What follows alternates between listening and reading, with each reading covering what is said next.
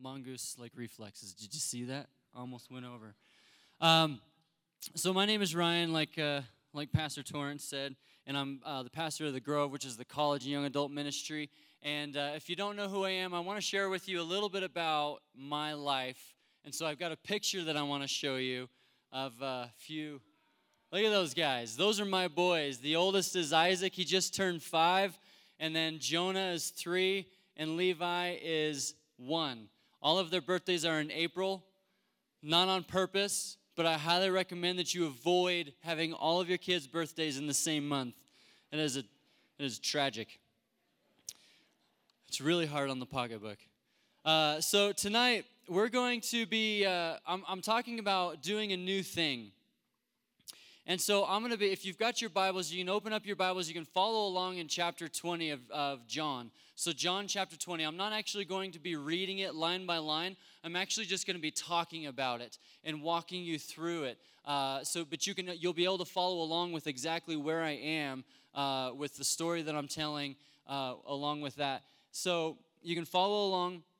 And then everything outside of John chapter 20, the scripture verses that I will be t- telling you, will be up here uh, on the screen for you to be able to read along as well. So you, so you don't have to flip back and forth.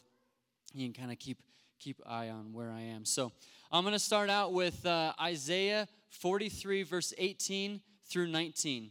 And it says this Forget the former things, do not dwell on the past. See, I am doing a new thing. Now it springs up. Do you not perceive it? I am making a way in the desert and streams in the wasteland. Father, I thank you so much for tonight. I thank you that we can come here and just worship you. And Lord, I just sometimes I wish we could worship even longer. It was so good. Lord, Lord, we invite you into this place. And whatever it is that comes out of my mouth, my, my prayer is that every single person in here would, would receive a word directly from your mouth, that it would go into their hearts, and that you would create something new inside every single one of us. So, Holy Spirit, we invite you and we say, invade this place and speak to us and do something new in our hearts, Lord. And we pray this in Jesus' name. Amen. So it was early. It was really early when she started to walk. It was dark, actually. And so she carried a lantern along the road as she walked. And with every step that she took, you could see the little flame flicker in front of her. And it was the warmth of the flame that actually that gave her some comfort, but it was the light that actually reminded her of him.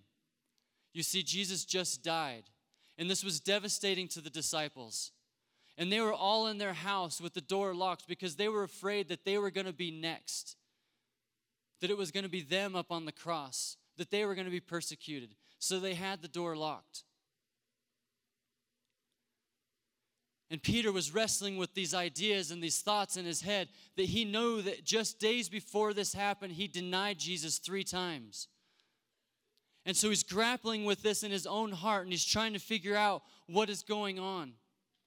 And oftentimes that's happened to us as we know the things that God has said to us and we have this wrestle in our own heart, whether it's the promises that have been spoken over our life but our circumstances are saying that everything about those promises are never going to happen. And this was this was peter.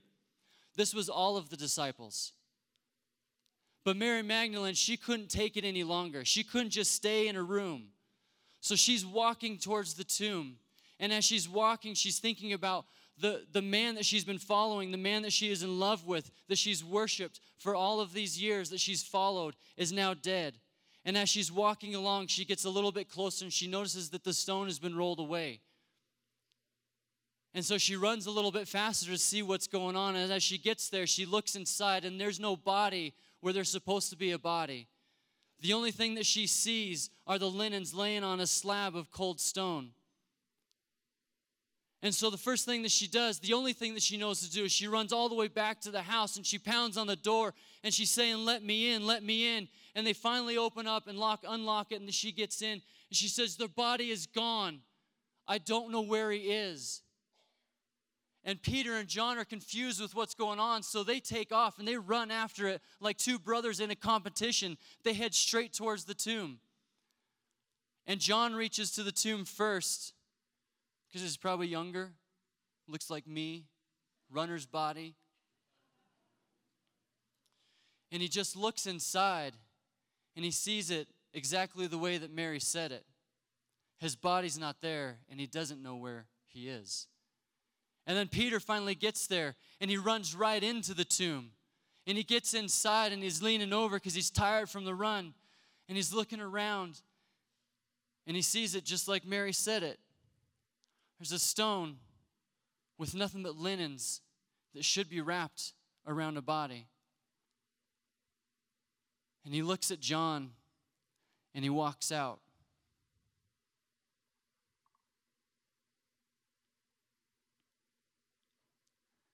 Forget the former things. Do not dwell on the past. See, I am doing a new thing. Now it springs up.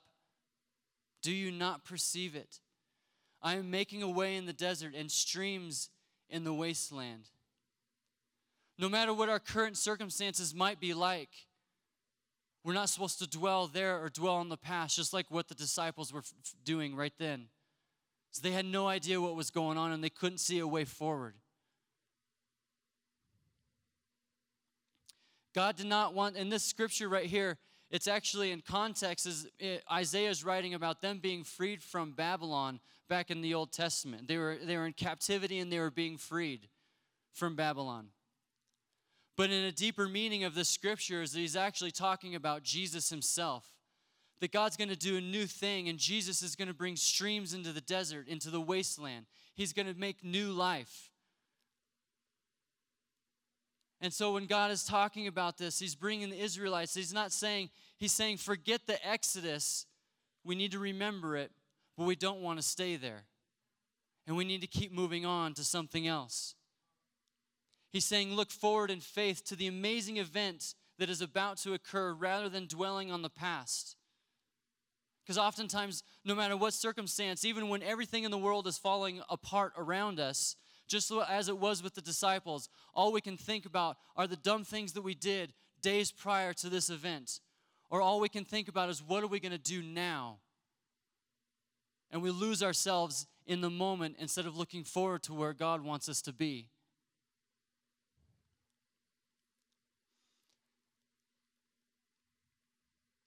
And so Peter and John, feeling completely defeated in spirit, they start walking back towards the house.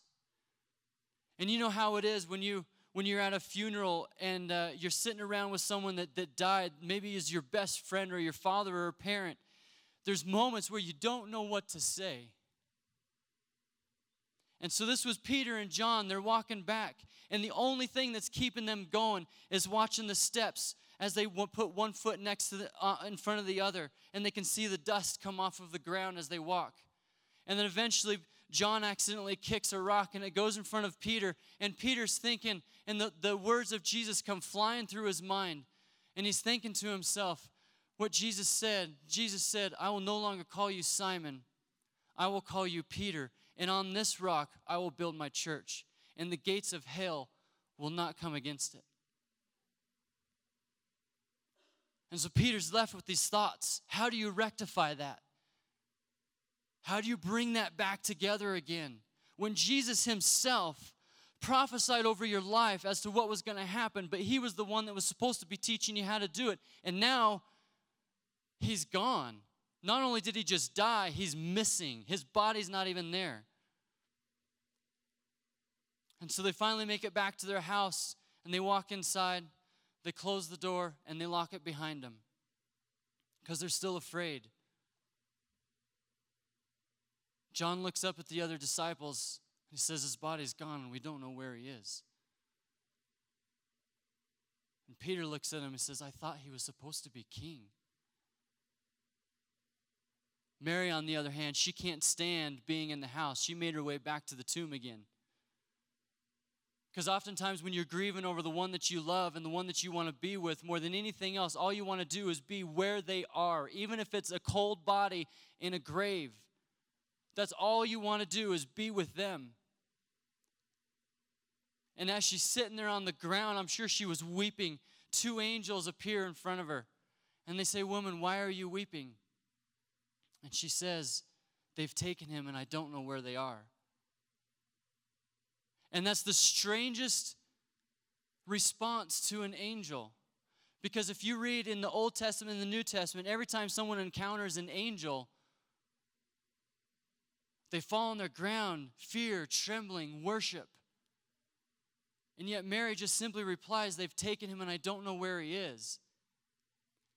And so the only thing that I can think of when I read that is if her eyes are so covered with tears, or her eyes are so puffy that she doesn't even see who it is that's standing in front of her. Or the other thing is when you're that grieved, you just don't respond the way that you're supposed to. And as she pulls herself off, off the ground, she turns around and another person asks her, Woman, why are you weeping? Who are you looking for? And she thinks it's the gardener. So she says, They've taken him, and I don't know where they've put him.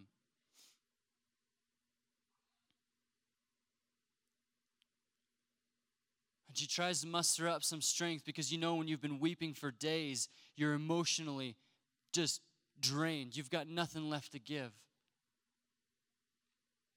And she says, Sir, if you know where, the, where if you've taken him, tell me where he is so that I can go and get him.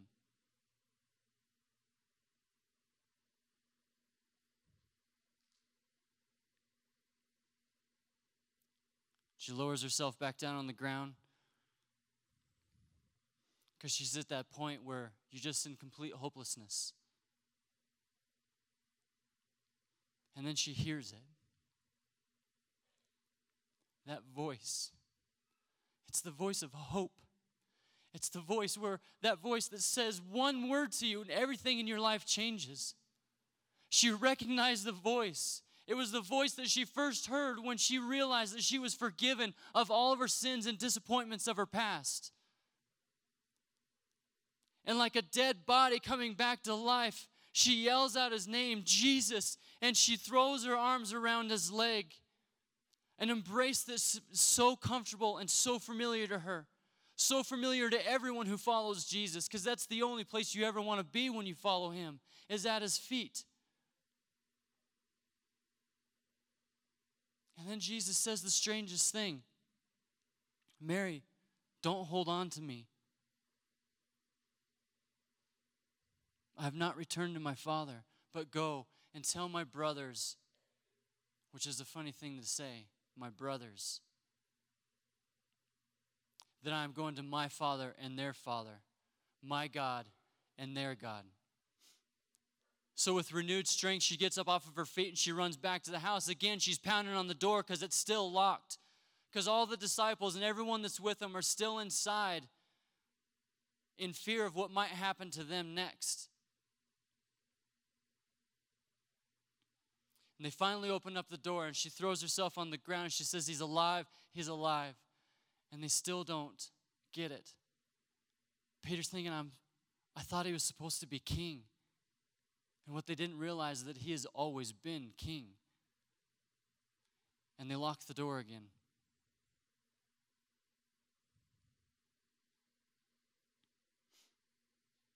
Now it springs up. Do you not perceive it?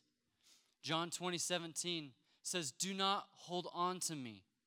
Jesus is saying, It's not going to be the way it was before. We're not going to go back to the way it was. It's no longer going to be me walking these dusty roads with you. It's no longer going to be me that's going to be healing the blind. It's no longer going to be that way. It's not going to be me who raises Lazarus from the death, from the dead. It's not going to be that way anymore. Don't hold on to me. It's not going to go back to the way things were. I'm going to make a new way in a dry and hard times that will make the desert seem like an oasis. I will put rivers of streams in the wasteland. Jesus is saying it's no longer going to be my commission. It's no longer my commission to preach the good news to the poor, to set, to, to, set, uh, to proclaim freedom to the prisoners, and recover the sight for the blind, to release the oppressed, and to proclaim the year of the Lord's favor. Jesus saying it's not going to be that way anymore because I'm doing a new thing And the new thing is you. And I want you to go instead of me. See, because Jesus said, Go, and we go in the name of Jesus. But everywhere we go, we go in the power of the Holy Spirit. And that's what the new thing is that Jesus is getting at. And while the disciples are still sitting in their room, wondering what to do, what are we going to do next? It's not going to ever be the same. We can't even find his body. We can't even go to the grave knowing that he's buried there to lay flowers anymore. And while they're thinking all of these things and trying to figure out what to do, Jesus does only what Jesus can do as he walks through the wall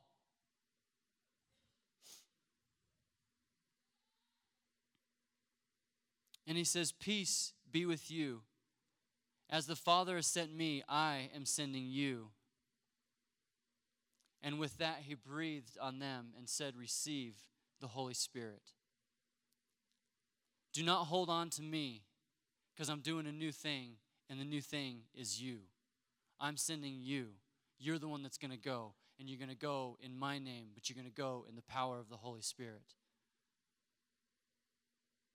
we become the new thing because of what he did on the cross. And it even says in Scripture, Jesus actually said in John 16, 7, it says, But in fact, it is best for you that I go away. Because if I don't, the advocate or the Holy Spirit won't come. And if but if I do go away, then I will send him to you.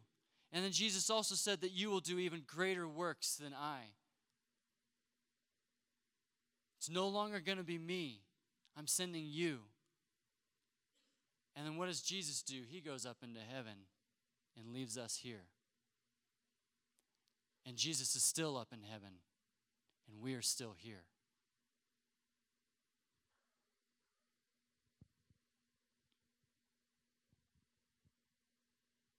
Sorry, I was crying during worship, and anytime I cry, like my nose just runs all the time. It drives me crazy.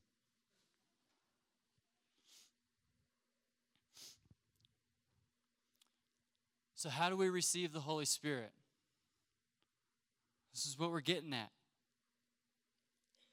So, first, we confess that Jesus is Lord of our life.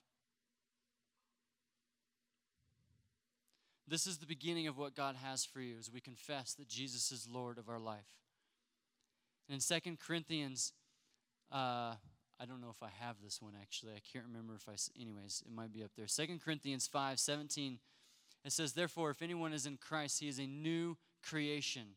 The old has gone and the new has come. I am doing a new thing.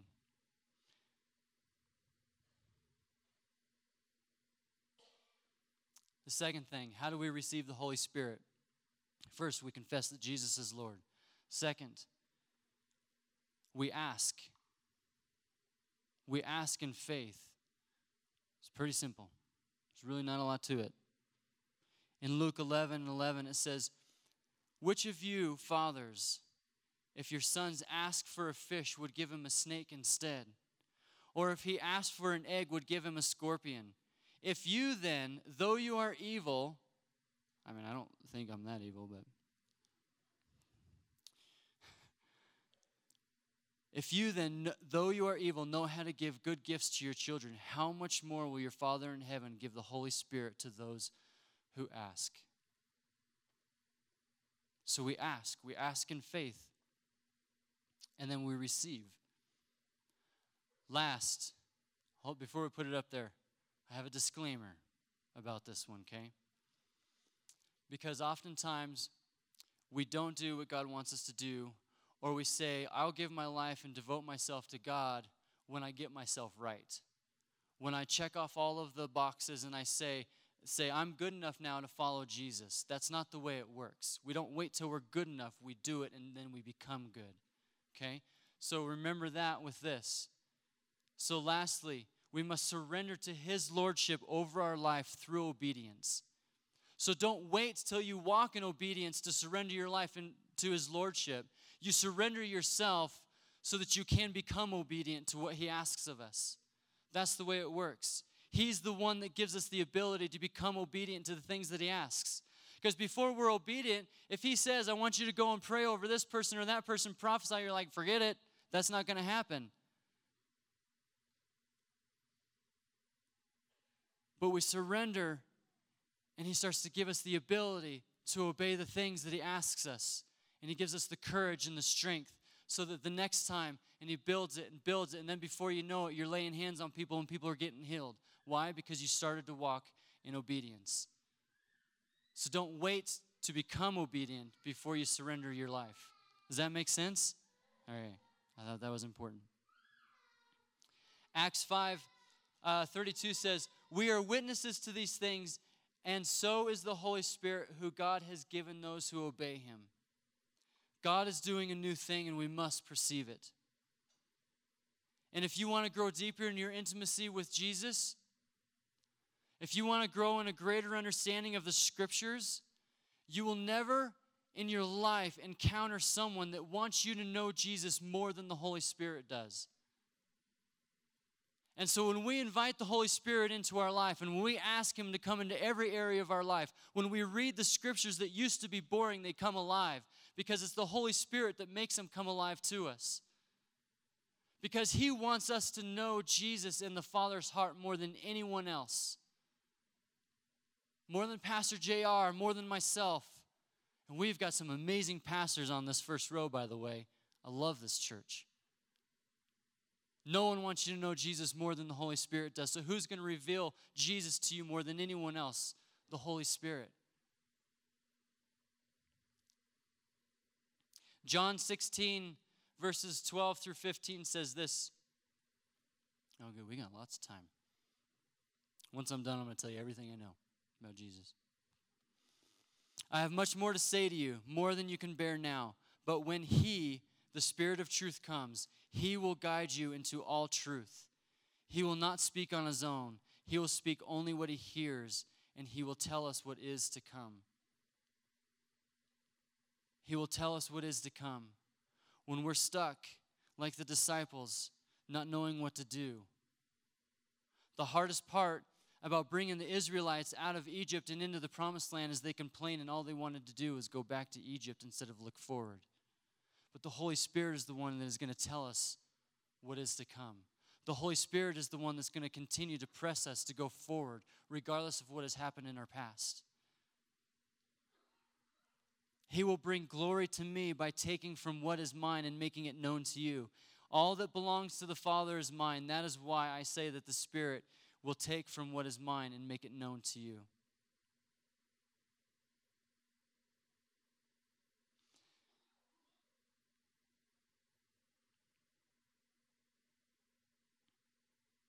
In order to keep moving forward with what God is doing, we must walk with the Holy Spirit at all times. Because He's the one that's going to keep us focused on what's ahead of us instead of looking at what's behind us.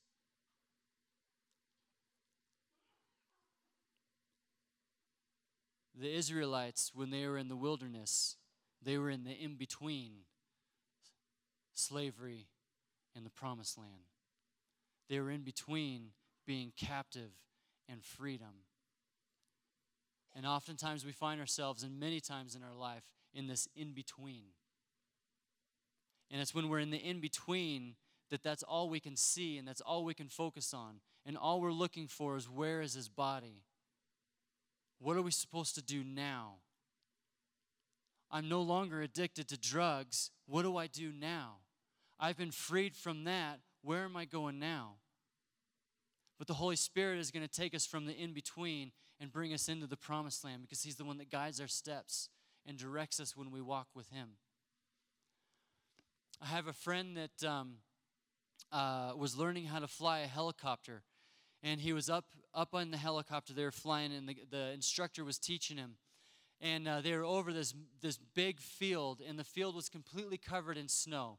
It was just white solid white and so they were hovering over this field and the instructor said to him i said i want you to keep the helicopter in one place so the guy my friend he looked out the window and he was flying the helicopter and not too long after that, the instructor told him to look up. And when he looked up, he was a half a mile away from where he started. And the instructor said that the only way that you'll ever be able to keep the helicopter focused and straight, steady is if you keep your focus on what's ahead of you. If you look at what's going on right below you, you'll always end up off course. So if we're always looking at the in between or focus on what's behind us, we're never going to be focused on Jesus and doing what the Holy Spirit has called us to do. So we can uh, can the uh, worship band please come back if they're if they're in the house.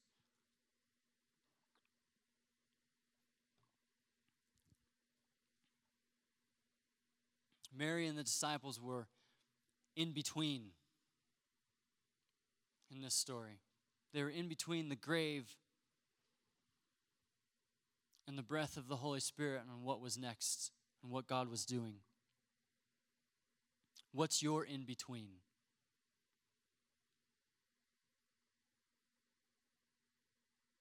And is your in between causing you to lose focus on what has been instead of on what will be?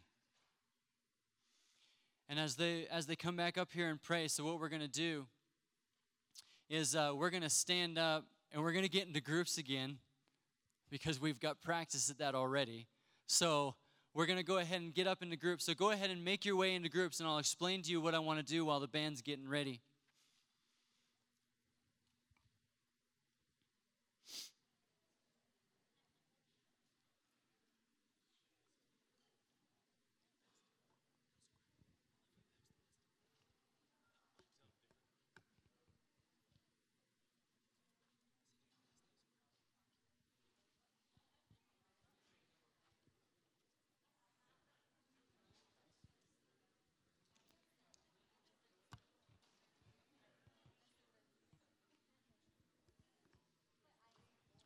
Yeah, so let's get into groups of. Uh, actually, let's do th- let's do groups of three. Okay, so that we're not here all night. I know you got nothing to do tomorrow, but uh, this is a nice place to be.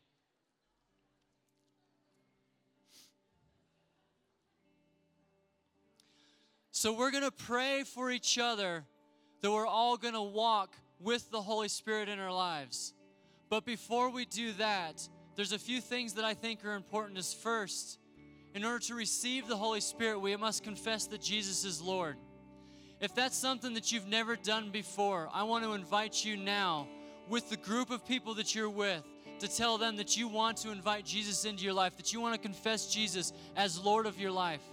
Because without that, the Holy Spirit's not going to come into your life. Because we are afforded the Holy Spirit because of what Jesus did on the cross. And He died and he rose again and they can't find his body because he because he rose. So if that's you you don't need to raise your hand you don't need to do anything except for tell the people in the group that you're with that this is the commitment that you're making to follow jesus and and uh, and um, choose him to be lord over your life. Does that make sense? So that's the first thing. Second thing I want you all to pray for each other just to receive the Holy Spirit, that the Spirit of God would come upon you in a powerful and mighty way, and that you would be faithful to His leading in every area of your life. Does that make sense? Okay. And the last thing, uh, so if you have received the Holy Spirit before, if this is something that you have done in the past, and you already are walking, just ask for more. Does that make sense? So that's we're gonna, that's what we're going to do. While they're kind of playing in the background, you can go ahead and talk. So Father, I thank you so much for every single person in this room, and I thank you for the way that you have brought him them here for this time and this for this reason. Lord, that they would be in passion to follow you more than ever before. Lord, I pray for every single person in this room for their hearts to be set on fire, to be obedient to the things that you've called them to do. Lord, that they would step out in faith and pray for the people that you call them to pray for. And that you would continue to grow their faith and grow them from glory to glory in everything that you're doing in their lives. And so, Father, I thank you so much for what's happening in this room. And I thank you so much, Jesus, for your faithfulness and for what you did on the cross. We pray this all in Jesus' name. Amen.